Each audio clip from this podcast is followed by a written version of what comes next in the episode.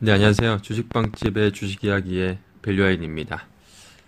네, 어, 저 오늘, 어, 이제 주말에 어, 녹음을 하고 있습니다. 지금, 어, 이제 추석 연휴 전까지 2주가 아, 남은 상황이죠. 이제 이번 주, 그리고 다음 주, 어, 해서 이제 추석 연휴 전까지 거래일수로는 10거래일이 어, 남아있는 상황인데요. 어, 이제 뭐 지금 시점에서 지금 최근에 뭐 주식 시장은 그래도 나름 어, 이제 대북 리스크가 어느 정도 완화되면서 그래도 강세 흐름이 좀 이어지고 있고요. 어느 정도 이제 안정화를 좀 찾지 않았나 아, 그렇게 보여주고 있습니다. 전반적으로 봤을 때 지금 어, 뭐 IT 중심으로 해서 대부분의 지금 섹터들이 어, 실적이 뭐 최근에 보게 되면 뭐 실적도 어, 전반적으로 뭐 양호할 것으로 보여주고 있고요. 그래서 결국에는 추석 연휴 지나면 이제 본격적으로 또 재차 3분기 실적 시즌에 아, 돌입하는 상황이어서 어, 연휴 이후에는 어쨌든 어, 주식시장이 전반적으로 그래도 뭐 좋지 않을까 아, 그렇게 아, 보고 있고요. 다만 이제 지금 이제 2주일 남았는데 어, 연휴 전에 아무래도 이제 보통 이제 연휴를 앞두고서 다소 좀 불안 심리가 있죠. 아, 그러니까 과거에도 항상 우리가 역사적으로 돌아보게 되면 아, 이런 연휴 이전에는 주식시장이 좋지 못한 흐름을 보였거든요. 그게 이제 가장 컸던 게 큰 이유가 아, 뭐 소위 말해서 무슨 뭐 돈이 필요해서 뭐 돈을 찾아야 돼서 투자자들이 뭐 그렇다는 얘기도 하지만 아, 그거는 크게 의미는 없는 거고 실질적으로는 이제 투자자 투자자들의 아, 심리가 이제 불안하기 때문에 그런 거죠. 혹시라도 아, 추석 연휴에 무슨 일이 있지 않을까. 뭐 예를 들어서 지금 또 이번 주말에도 또 아, 북한에서 또 미사일을 또 쐈잖아요. 어, 그렇듯이 보통 주말에도 이제 이, 보통 이제 금요일 시장이 상대적으로 어, 항상 보면 역사적으로 그 한 주간의 흐름을 봤을 때 최근에 특히나 최근에 좋지 못한 흐름을 보이는데 그 이유가 아, 바로 이제 뭐 대북 리스크가 불거지면서 그랬던 거죠. 아, 근데 이제 연휴 기간 때 뭐 이러한 뭐 대북 리스크를 비롯해서 여러 가지 뭐 정치 경제적으로 이벤트가 발생할 수 있다라는 점, 또 해외 시장에서 아, 우리가 예기치 못했던 이벤트가 발생할 수 있다라는 점 때문에 아, 투자자들 입장에서는 이러한 아, 위험을 회피하려는 그러한 심리가 강하다 보니까 어, 시장이 주시장이 전반적으로 항상 이제 연휴 전에는 좋지 못합니다. 아 근데 이제 특히나 어, 이번 연휴는 뭐 사상 최장 기간이죠. 그러니까 뭐 거의 10일 동안 어, 황금 연휴에 들어가는 상황이기 때문에 어, 사실 우리가 그동안에 이 정도의 그 장기간 연휴를 겪어본 게 사실 없잖아요. 어, 그렇다 보니까 또 시장에서는 투자자들 입장에서는 아, 이게 너무나도 연휴가 또 길기 때문에 아, 또그 어, 뭐 어떤 변수가 또 생길지 모르고 어떤 또 이벤트가 발생할지 모른다는 그런 우려감 때문에 특히나 아, 가장 이제 국내 시장을 많이 좌우한다는 외국인 투자자들이 그렇겠죠. 그 외국인 투자자들 입장에서도 아, 이 연휴 기간 동안 무슨 일이 터질지 혹시라도 대북 리스크가 뭐 더 악화되지는 않을까 뭐 이러한 심리 때문에 아, 그렇다면 주식 비중을 조금 뭐 줄이고 가자. 아마 어, 대부분 그런 게 많이 있겠죠. 어, 그렇다 보니까 어, 전반적으로 항상 과거에도 시장이 좋지 못했었고 어, 그러한 점을 어, 이제 남은 2주 동안은 충분히 이제 고려를 하시면서 투자 대응을 해, 해오시면 좋을 것 같고요. 그러면 제가 간단하게 결론 말씀드리면 어, 만약에 단기적인 성향으로 그냥 트레이딩을 하시는 투자자 분이시라면 뭐 크게 상관없이 어차피 뭐 하루 이틀 아니면 짧게 뭐 투자를 하시는 분들이라면 뭐 크게 뭐 연연할 필요 없이 하시면 좋을 것 같고요. 아니면 뭐 혹시 조금 뭐 중기적인 시각으로 예를 들어서 모멘텀 투자를 하신다든지 아니면 뭐, 어, 뭐 실적이라든지 여러 가지 뭔가 이슈 내가 이 종목을 샀는데 아, 근데 뭐 좋아 보이는 근거가 있을 거잖아요. 뭐 차트라든지. 아, 근데 그거를 보면서 조금 끌고 가고 싶다라는 그런 종목이 있다라고 한다면, 어, 이번 연휴 2주 기간, 2주 정도 기간 동안, 그러니까 연휴, 연휴가 10일 정도, 그러니까 연휴 기간이 긴 것을 감안하시면서, 어, 투자 대응을 하시는 게 좋지 않을까 싶고요. 뭐 예를 들어서 저처럼, 어, 이런 단기적인 주가 흐름이라든지, 아니면 뭐 중기적으로 어느 정도 뭐 그런 모멘텀 이슈라든지 이런 거에 뭐 전혀 상관이 없고 어, 기업 펀더멘탈과 장기적으로 정말 뭐 소위 말한 제가 항상 강조드리는 이 저평가 소외주를 보유하고 보, 계신 분들이라면 사실 뭐 시장 흐름과 크게 상관없이 뭐 대응을 하시면 뭐 좋겠습니다. 어, 그래서 제가 어 우선 2주 이제 남아 있는데 말씀드리면 우선 이번 주 그러니까 어 9월 18일부터죠. 어, 월요일부터 9월 18일부터 시작되는 이번 주 같은 경우에는 항상 과거에 그러니까 10거래일 전인데요. 항상 10거래일 전에는 뭐 주식시장이 크게 나쁘지 않았습니다. 그러니까 그, 그 연휴 전전주 같은 2주 전은 뭐 크게 나쁘지 않았다는 점에서 봤을 때 그래도 뭐 이번 주는 좀 괜찮지 않을까 개인적으로 이렇게 보고 있고요. 다만 이제 전반적으로 어 이제 연휴 그 바로 전주 같은 경우에는 시장이 아 상당 그 거의 대부분 그러니까 거의 역사적으로 대부분 약세 흐름이었습니다 주식시장이. 아 그런 거는 앞서 말씀드린 바와 같이 어, 이런 불확실성을 회피하고자 하는, 그러니까 위험을 피하고자 하는 그런 인, 어, 사람들의 이제 심리도 강하고 투자자들의 심리도 강하고 어, 그러면서 이제 수급 공백이 어느 정도 나타나면서 전반적으로 가격 조정이 나타나는 그런 경향이 있죠.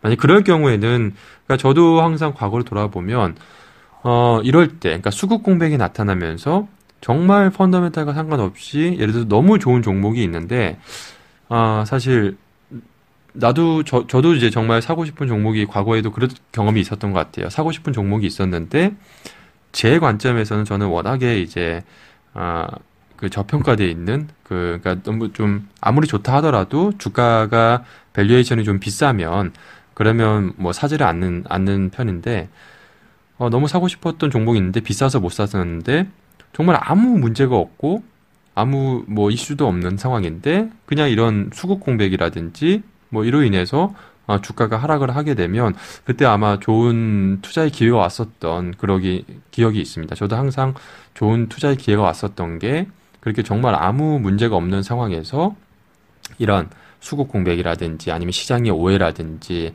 뭐 이러한 이슈로 인해서 어, 상당히 좀 좋은 매수 타이밍을 가져왔었던 그런 경우도 있었거든요. 어, 그래서 오히려 장기적으로 보시는 분들이라면 아, 이번 연휴 전에도 한번 그런 투자 아이디어를 한번 어, 세우시면서 관심 종목들 아마 있으실 겁니다. 그러니까 사고 싶은 종목이 있는데 아 최근에 뭐 계속 올라서 못 샀다. 예를 들어서 뭐 반도체라든지 최근 IT 섹터겠죠. 그러니까 IT 섹터에 관심이 많으셨던 분들은 아 정말 반도체도 지금 초호황기가 이어지고 있고 삼성전자, SK 하이닉스 실적도 우상향되고 있고 3분기 실적도 좀 좋을 걸로 그렇게 예상이 됐는데 뭐 장비라든지 그 밑에 소재 업체들을 사고 싶었던 종목이 있는데 아 주가가 조정을 오면 좀 사고 싶은데 못 샀던 종목이 있다. 뭐 그런 종목들 같은 경우엔 또 좋은 기회가 오실 수 있으니까 이번 그 연휴 전에 변동성이 확대가 된다라고 한다면 또 매수의 기회로 활용을 하시는 것도 좋은 투자 전략이 아닐까. 그러니까 연휴 이후를 바라보고 매수를 하시는 것도 좋은 투자 전략이 아닐까. 뭐 그렇게 생각을 합니다. 아, 그래서 우선 뭐 최근에 전반적으로 보게 되면 뭐 시장은 사실 뭐 반도체, 뭐 IT 섹터 중심으로 계속 지금 뭐 시장 상승세가 이어지고 있고요. 뭐 삼성전자, SK 하이닉스가 지금 뭐 최고가 랠리를 계속 이어가고 있죠. 그로 인해서 이제 아, 중소형주들, 그러니까 IT 중소형주 같은 경우에도 같이 지금 전반적으로 업황이 워낙에 좋다 보니까 계속 좋은 흐름이 보여주고 있고요. 어, 이 밖에, 이 외에는 사실 그렇게 주도 섹터라고 할 만한 섹터는 뭐 부재한 상황이고요. 어, 전반적으로 뭐 테마성 이슈, 뭐 그런 섹터들이 많이 최근에는 움직이는 것 같습니다. 그래서 최근에 저도 보게 되면 가장 또 핫한 게 전기차, 수소차, 뭐 자율주행차, 이 관련주들이 최근에 주가가 뭐 급등세를 보였죠. 뭐 일진 다이아를 대표로 해서 뭐 수소차 관련주들도 많이 주가가 급등을 했고요. 어, 근데 지금 한번 보게 되면 뭐 이런 테마성 이슈이긴 합니다만 지금 하반기에 이제 정부에서도 음, 4차 산, 그동안 계속 이제 뭐 문재인 대통령도 후보실에 얘기했던 4차 산업혁명 어, 관련해서 뭐 혁명위원회 뭐 발, 쪽을 뭐 하반기 할 것으로 좀 예정이 돼 있는 상황 예상이 돼 있는 상황인데 어 그러면 이제 규제 관련해서 결국에는 이 자율주행차라든지 또 뭐 드론이라든지 뭐 항상 시장에서 핫한 그런 테마라고 할 수 있죠. 항상 이제 그 어느 정도 시장에서 이제 주목을 받게 되고 뭐 기사 여러 가지 뭐 이슈 기사가 나온다든지 아니면 정부 정책 관련한 이슈가 나오게 되면 어 정말 시장에서 크게 부각이 되는데요. 뭐 그런 헬스케어라든지 자율주행차, 전기차, 뭐 수소차라든지 미래차들 이죠. 그리고 뭐 드론이라든지 어 이런 관련한 종목들 같은 경우에는 역시 이제 정부의 그런 정책적인 지원이라든지 규제에 굉장히 민감하거든요. 왜냐하면 사실 아, 이런 게 지금 당장에 지금 뭐 활성화되어 있는 산업이 아니라 우리가 이제 미래 산업이잖아요. 그렇기 때문에 결국에는 뭐 예를 들어서 자율주행차 같은 경우에도 여러 가지 지금 뭐 법적인 문제 뭐 이런 게 아, 가장 큰 문제점이잖아요. 그러니까 뭐 어떤 규제를 얼마만큼 이제 완화를 해야지 이 자율주행차 시장도 성장할 수 있고요. 또 뭐 전기차 같은 경우에도 정부에서 어 정치적인 지원이 그러니까 중국처럼 이렇게 지원이 뒷받침돼야지 시장에서 성장할 수 있고요. 그래서 정부 정책 그리고 규제 완화 이 부분이 어, 매우 중요한 부분이기 때문에 어, 이런 미래 신사, 신사업 같은 경우에는 이런 정부 정책적인 부분을 항상 주의를 아, 주시를 해야 되고요. 어, 하반기에 이제 어, 정부가 이제 규제 완화 정책을 어느 정도 이제 음, 드라이브를 건다라고 한다면 어, 모멘텀이 부각이 될 수 있기 때문에 뭐 이 관련주들 같은 경우에 한번 어, 꼼꼼히 한번 하나씩 좀 챙겨 보시면 좋지 않을까 싶습니다. 그래서 제가 지난주에도 어, 뭐 이 관련주들 저희 그 카페에 올려드렸는데 한번 오셔서 꼭 한 번씩 그 관련된 뭐 정책 규제 완화 정책이라든 정책과 그리고 어, 자율주행차 그리고 뭐 헬스케어라 헬스케어 드론 이 관련주들 한번 챙겨 보시면 좋을 것 같고요. 어, 최근에 저도 이 관련해서 뭐 이런 미래차 관련해서 어 저희 그 밸류아인 포트에서 보유하고 있는 종목 중에 한 종목이 뭐 급등을 뭐 했거든요, 주가가. 아, 뭐 이게 흐름이 계속 이어질지 아니면 뭐 또 변동성이 확대되면서 다시 또 어, 내려갈지 뭐 그 부분 그 부분은 솔직히 잘 모르겠습니다. 어, 근데 중요한 거는 어, 기업의 펀더멘탈이고 어, 결국에는 음, 장기적으로 봤을 때는 이런 테마성 이슈는 뭐 영원히 계속해서 갈 수는 없는 부분이기 때문에 혹시라도 어, 이 방송 들으시는 저희 또 빵집 VIP 빵집 회원님들 같은 경우에는 뭐 이 부분에 대해서 너무 그렇게 아, 중요하게 생각하실 필요는 없을 것 같고요. 어, 오늘 항상 오늘 그냥 마지막으로 제가 강조해 드리고 싶은 거는 그러니까 이처럼 그, 그 소외주들 그러니까 시장에서 흔히 말해서 별로 관심이 없는 거죠. 그러니까 안 좋다고 하는 것들. 그러니까 소외주는 이유가 있기 때문에, 그러니까 싼 주식은 이유가 있기 때문에 싼 거거든요. 뭐 전방 산업이 안 좋다거나, 아니면 그 기업이 실적이 안 좋다거나, 아니면 부채가 많다든지. 물론 이제 어 제가 말하는 소외주는 다소 시장에서 오해를 하고 있다라는 그러한 개념이죠. 물론 안 좋긴 하지만 아, 이 정도로 주가가 하락할 만큼 안 좋지는 않다. 뭐 그런 건데요. 어, 그렇기 때문에 이런 소외주들 같은 경우에는 어, 흔히 말해서 제가 얘기하는 저평가 가치주죠.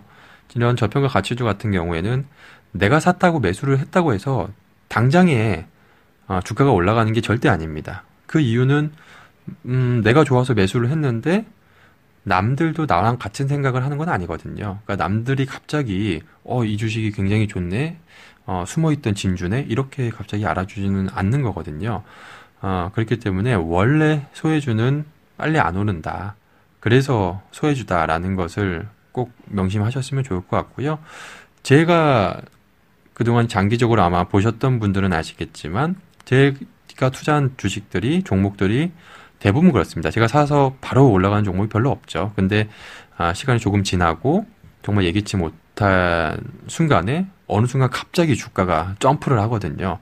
그러면서 정말 뭐 투자 기간이 10일이라고 치면 한 7, 8일 동안 마이너스권이었는데 단 이틀 만에 수익을 내고 나오는 수익을 차익 실현을 하고 어 제가 매도를 한 대부분의 종목들이 그렇습니다. 그러니까 어, 그런 게 어, 원래 그 당연한 어, 시장의 메커니즘이고 우리 주식시장에서 항상 그 반복되는 그러한 일이기 때문에 뭐 그런 거에 항상 익숙해지셨으면 좋겠다. 그게 아 그러니까 시장 그 마담 투자자분들과 반대로 하는 흔히 말해, 말해서 어떻게 보면 역발상 투자라도 할, 투자라고도 할 수가 있겠죠. 그러니까 대중의 흐름과 반대로 가는 투자를 하는 데 있어서는 뭐 그게 숙명이라고 할 수밖에 없는 거기 때문에 아 혹시라도 소외주들 지금 보유하고 계신 분들은 어뭐 다른 예를 들어서 요즘에 반도체, 뭐 IT 섹터 주가는 막 계속 오르는데 내 주식은 안 오른다. 아 정말 열심히 분석하고 저평가돼 있고 아 실적도 탄탄하고 정말 좋을 것 같은데 아, 주식이 안 올라서 뭐 스트레스 받는다 하시는 분들은 너무 다른 쪽을 그러니까 보지 마시라. 그러니까 뭐 다른 주식이 올라간다고 해서 아, 굳이 뭐 그런 걸 비교할 필요는 없다라는 말씀을 드리고 싶습니다. 어느 순간 정말 주가가 갑자기 점프를 하거든요. 그러니까 뭐 그런 거는 크게 신경 쓰지 마시고요. 그래서 남은 지금 이제 황금 연휴 이제 2 주를 앞두고 있는 상황인데 남은 기간에도 어, 잘 대응을 하셨으면 좋겠고요. 다만 앞서 말씀드린 것처럼 연휴 기간 전에는 어, 전반적으로 주식시장은 그래도 약세 흐름을 보였기 때문에 그래도 조금 보수적인 투자 시각으로 어, 접근을 하시면 좋을 것 같고 오히려 이 시기에 어, 하락하는 종목들에서 좋은 또 투자의 기회를 찾아보셨으면 좋겠습니다. 네, 그럼 오늘 방송 여기서 마치도록 하겠습니다. 고맙습니다.